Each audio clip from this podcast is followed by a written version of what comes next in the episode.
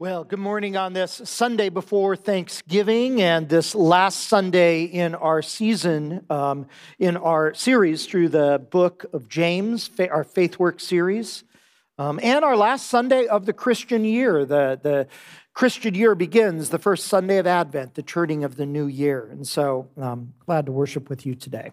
What makes you you? What defines your sense of identity? As a person. There are kind of two basic ways of approaching how we answer this question. One approach is to say that what makes you you are the things that set you apart and make you different from everybody else. Your personal thoughts and feelings, your preferences and, and opinions, your personal choices and decisions are the things that make you you. The technical term for this is individualism. Individualism sees everybody as kind of independent and on their own on a journey of meaning and self fulfillment that they make for themselves.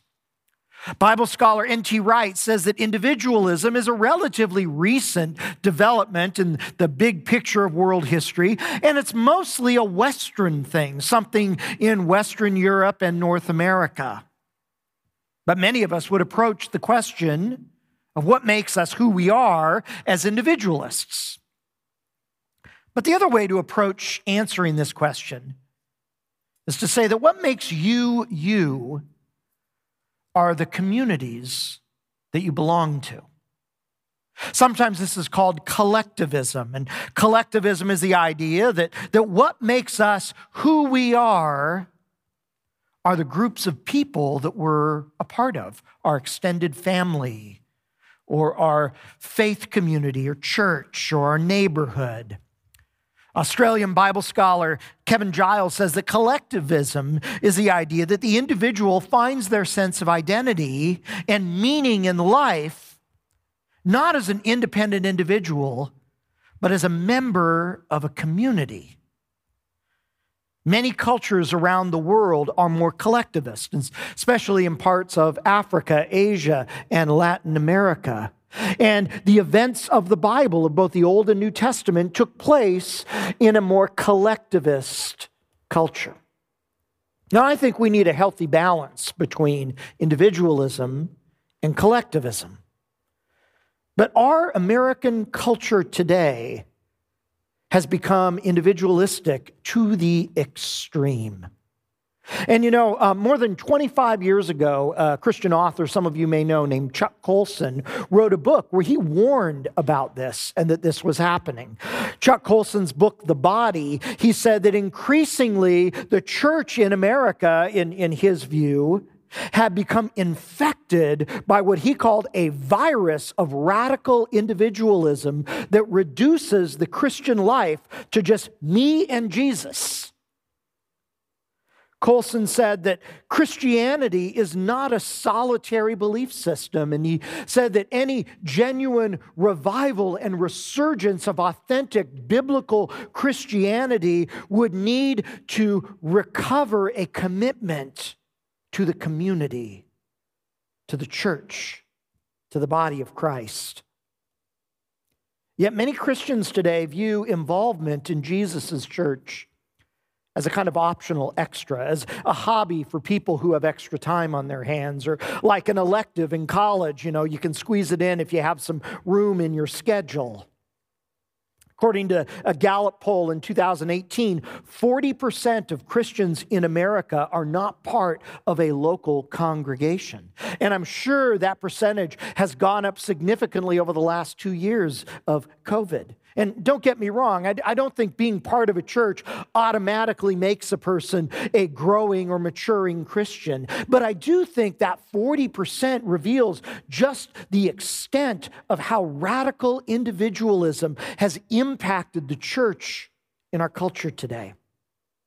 Colson's warning 25 years ago in his book, The Body, is even more true today than it was back then. Well, today we finish our series through the New Testament book of James that we're calling Faith Work. And James ends in chapter 5, verses 13 through 20, with a focus on faith work together.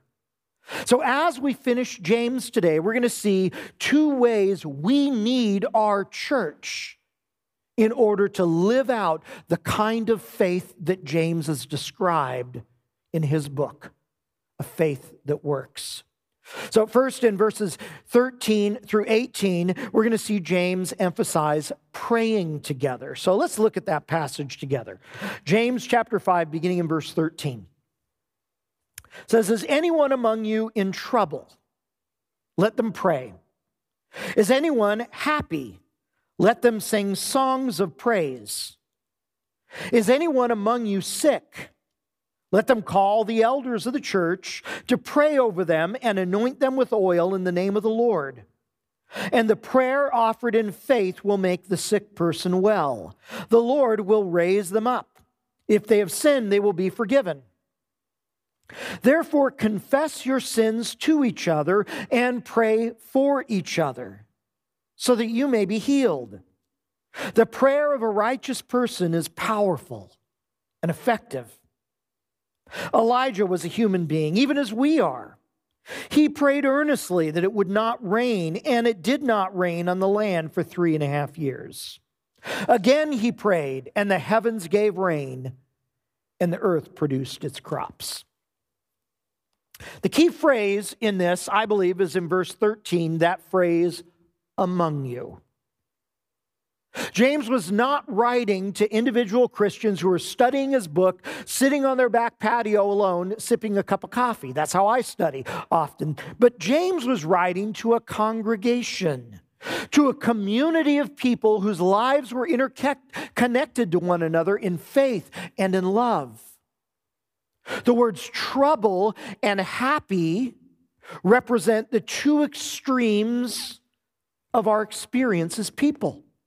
Among us at any given time are those whose hearts are burdened with troubles and those who are brimming with excitement and happiness at celebrations.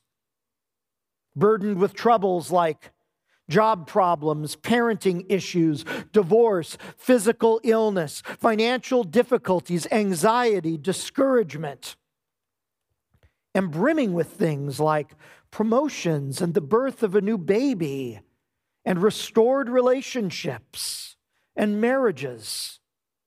James calls those who are in trouble to pray and those who are happy to sing songs of praise, which, when you think about it, that's just another way of praying. When we sing a song of praise, we're just praying with music.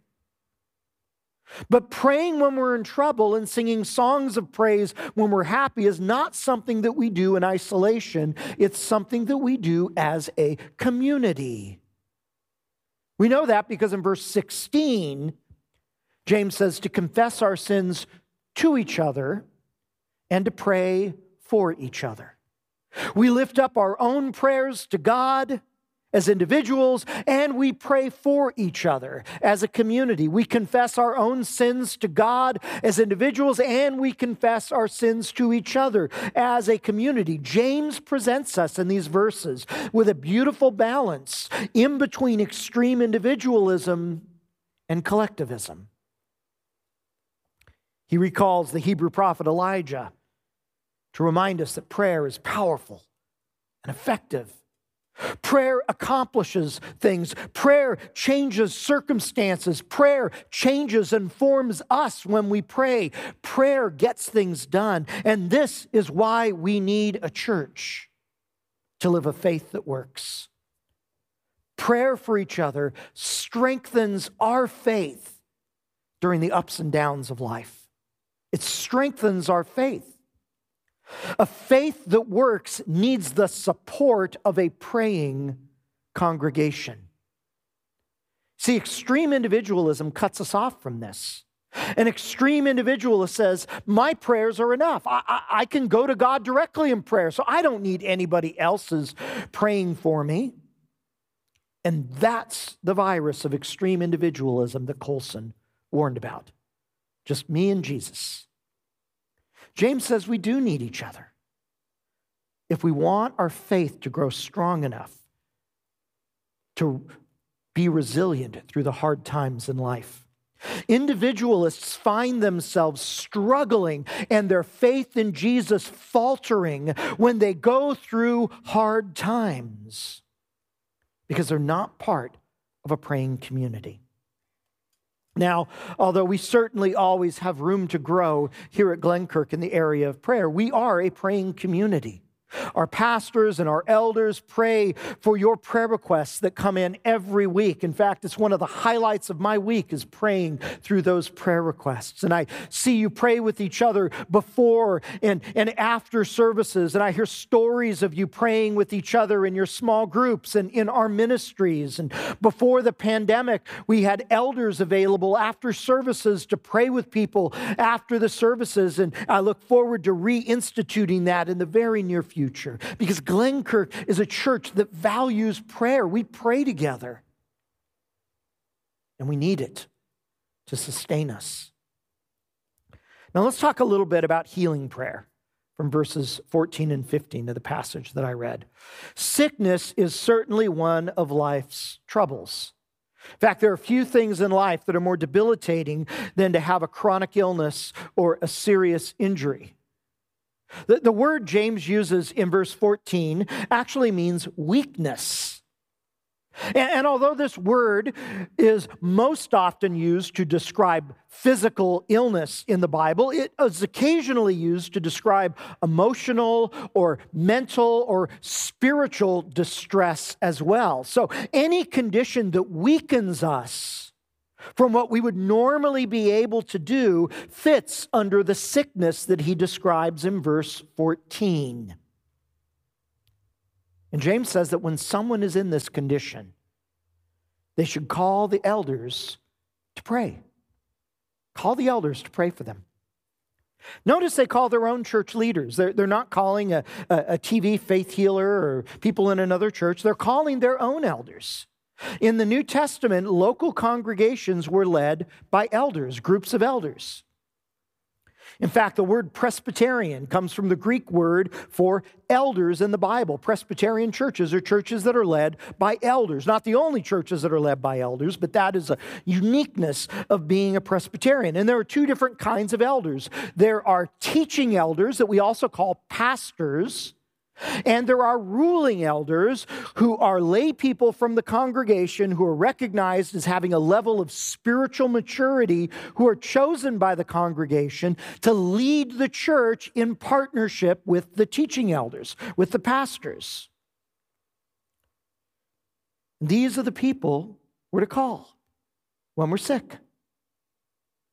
And it's not as if elders have certain healing power. It's not like when we ordained our new elders last Sunday that they were given special gifts of healing. I like what Reformed scholar Dan McCartney says. He says, Elders are to be called not because they're invested with special powers, but because they represent the church as a whole, and their prayers are an expression of the prayers of the entire congregation. I love that idea. And notice it's the sick person who takes the initiative to call for the elders to come pray. Elders don't just show up at someone's hospital bed for healing prayer. Here we are. The person calls for them. In fact, part of a sick person's expression of their own faith is to ask the elders to come and to pray for healing. And of course, this doesn't mean that only elders can pray for healing. Any Christian can engage in healing prayer, but here James focuses on starting with spiritual leaders. Also, calling for elders when you're sick does not mean that we shouldn't also go to the doctor and seek medical treatment. The Bible is not against medical treatment. Two books of the New Testament were written by a physician, Luke and Acts. God has blessed humanity with the ability to, to find cures and discover treatments for diseases. And this is a gift from God that should be received with gratitude. So it's not either healing prayer, call the elders, or medical care, it's both and. When the elders come, James says that they should anoint the sick person with oil. In the ancient world, kings and prophets and priests would be anointed with oil in order to consecrate them, to set them apart for the work that they were called to do.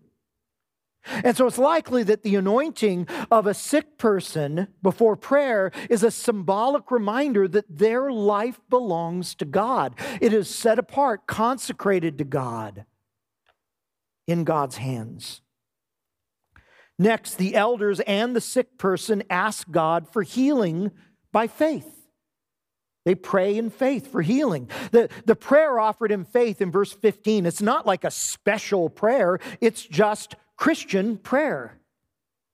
In the Bible, prayer is not magic where if we just know the right words and say them with the right way and the right tone, we'll get what we want. Prayer is a relationship with God that is based on faith.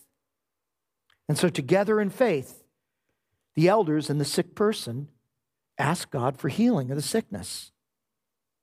And because the prayer is offered in faith, we trust in God's response. Trusting in God's response. And at first, verse 15 might sound like a guarantee that the sick person will immediately get better. But if you dig a little deeper, you find that it's a little bit more complex than that. The Greek word translated make well in verse 15 is a verb that is normally translated save in the Bible. And, this particular verb is usually used to describe God saving us from our sins through Jesus. Sometimes it refers to being healed or made well, but most often it refers to being saved from our sins through Jesus. And so James is being a little vague here, which I think he does on purpose. And the same is true for the word translated raise up in verse 15. This word raise up, it can refer to a sick person being raised up from their sick bed because they've recovered from a sickness or an illness. But this same word is frequently used in the Bible to refer to our resurrection, to our bodies being raised up from the dead after we die when Jesus comes again. Same word. So again, I think James is purposefully being a little vague here because he knows that God's response to healing prayer will vary according to God's will. Sometimes God, in response to healing prayer, instantaneously heals a person. I've seen this happen. Other times, healing prayer, after healing prayer, healing comes gradually as a person slowly recovers from an illness or an injury, perhaps as a combination of prayer and medical treatment and their body's own recovery process. That's healing too. And sometimes, God's response is not physical healing in this moment or in this life. But instead, in response to healing prayer, God gives the sick person the grace they need to endure their illness. And God gives their church community the grace they need to support and walk with that person through their illness. And in this case, physical healing doesn't come until our final resurrection, when our body is raised up from the dead, immortal. But the grace to endure the affliction is the healing that God gives. Years ago, when I was pastoring at my, my very first church, um, there was a woman who called the elders for healing prayer. We'll call her, say her name was Sheila. Sheila discovered a lump in her breast and went in for a biopsy, and it, biopsy came back confirming that it was cancer. And her doctor referred her to a surgeon who scheduled her for a lumpectomy to remove the lump and to do a pathology report on it. And so, a couple of days before Sheila's surgery, she came to the elders of that church asking for healing prayer. And so, some of our elders, we met with Sheila. We read this passage from James. We anointed her with oil and we laid hands on her and we prayed for healing. And when she went into surgery a couple of days later and the surgeon went in, the lump was completely gone. There was no sign of cancer. Even the atheist surgeon said, It's a miracle. Never seen anything like this. And the cancer never came back. And our church praised God for healing Sheila. Then, about 10 years later, Sheila started developing symptoms of early onset Alzheimer's disease. And so she called the elders for prayer once again. And again, we came and we anointed her with oil and we read this passage. And together we prayed for healing, some of the very same elders who prayed for her a decade earlier. Only this time, Sheila's healing didn't come the way that we were asking. Sheila didn't recover from her disease. In fact, it kept getting worse. But God gave Sheila remarkable grace to endure her illness. And God gave our church community remarkable grace to support Sheila and her husband with the love and support that they needed until that disease eventually took Sheila's life. Healing comes in a variety of different ways. Finally, James says that healing prayer leads us to experience God's forgiveness experiencing God's forgiveness. Our body and our soul are interconnected. And James leaves open the possibility that an illness can be caused by a sin in our lives. This isn't always the case. It isn't even all, um, usually the case. But James says if that is the case, healing prayer can also bring a person into forgiveness of sins. See, healing prayer is an example of how praying together as a community strengthens our faith during life's ups and downs. I hope that many of you will join us tonight at 5:30 for a healing prayer service, whether it's in person or online as we live stream it. it. It just didn't seem right to not have a healing prayer service after teaching on this text. The final two verses, James talks about walking together in verses 19 and 20. Let me read it.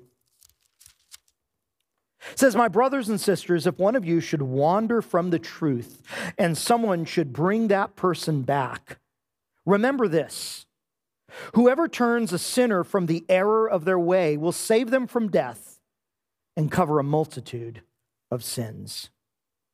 Sometimes people wander away from their faith in Jesus. The, the word James uses, it's a word that's frequently used for getting lost. I was studying this passage and I thought that back to a couple of years ago when my youngest son went on a rock climbing trip in the San Jacinto wilderness. And he'd never been to this particular climbing spot before and he got lost and it was hot and he was running low on water and he was disoriented and his cell phone reception wasn't strong enough to sustain a phone call he kept trying to call me and it kept dropping and so finally he texted me i'm lost and of course i panicked how am i going to help him then i got an idea I said, since you have spotty reception, drop a pin with your iPhone. It shows his location and text it to me. And so he did. And sent me his location, and I was able to look on the map and see that he was about two miles southeast of the campground where he parked his car. So I was able to text him, here's where you are in relationship to your car, and he used his compass and was able to find his way back. Now, I may not have saved him from death or saved or covered a multitude of his sins, but I saved myself an expensive search and rescue fee if I called the sheriff's department and done a search for him. When someone gets lost in their faith and we're able to help bring them back, James says, You've done a good thing. You've saved them from drifting too far away. You've brought them into forgiveness.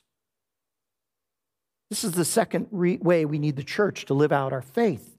Holding each other accountable helps us stay on the path of following Jesus. Holding each other accountable. I love the way a Bible scholar named Martha Moore Keish puts it at the end of her commentary on James. She says, All those who have forgotten the way, all who have gotten tangled in the thickets of ambition and envy, lured away by the shiny objects of fame and fortune, all who have said hurtful things and ignored the poor, do not give up on them, says James. You, brothers and sisters, by walking together in the paths of righteousness, may yet bring them back during this season of COVID. Around the world, people have drifted away from their churches. Here at Glenkirk, our, our in person worship attendance is about half of what it was prior to the pandemic. And, and I know that many of you are still worshiping online. On any given Sunday, we'll have over 100 people that are live streaming online and another 400 who watch it that week sometime. And I know that many of you are doing that for good and valid reasons. I also know that some people have changed churches during this season. And although it's painful to, to see people leave us for another congregation, I'm not as worried about those people because they're still connected to a local church. It's the people who've drifted away and who aren't going anywhere that I worry about. It's the people who've joined that 40% of Christians in America trying to live out of faith as individuals without a connection to a local church. So, as we enter the season of Advent in Christmas, starting next Sunday, I really believe that we are entering a season of invitation here at Glenkirk. And I wonder what it might be like for us to each and every one of us to apply the last two verses of James by personally reaching out to someone we know that's drifted away and isn't connected anywhere. Not to shame them or embarrass them, or make them feel guilty, but to encourage them, to invite them back, if not to Glenkirk, to somewhere. Because we need community to keep us on the path of following Jesus. James tells us that a faith that works needs other followers of Jesus. Praying together strengthens our faith during life's ups and downs, and walking together holds us accountable it keeps us from drifting away and losing the way. These are radical ideas in an individualistic culture. A lot of you know that I do a lot of the cooking in our house, and tonight I'm making trout. And um, the recipe, as I was doing the recipe planning, got me to thinking about rainbow trout. Rainbow trout, uh, you probably know, is a freshwater species of trout that's common in California streams and lakes and rivers. And many rainbow trout are landlocked, and so they only grow to be about one to three pounds. I've caught plenty of rainbow trout and, um, through the years, probably you know none larger than two pounds. Although when I retell the stories, they get bigger and bigger. But rainbow trout that aren't landlocked and that live near the coast actually migrate to the ocean. And as they migrate from freshwater streams and ponds into the saltwater of the ocean, they go through a pretty remarkable transformation. They're transformed from freshwater rainbow trout into saltwater steelhead. And steelhead get bigger than rainbow trout, much, much bigger. But the average rainbow trout is about one to three pounds. That uh, a steelhead can weigh up to 55 pounds. And I think the Christians that are landlocked in individualism are a little like rainbow trout. They only grow so much. And they become, so accustomed to swimming in the shallows of individualism, they don't know that there's a whole ocean of spiritual growth, ministry, depth, and community the Christians who venture into community are like a rainbow trout that's migrating and being transformed into a steelhead.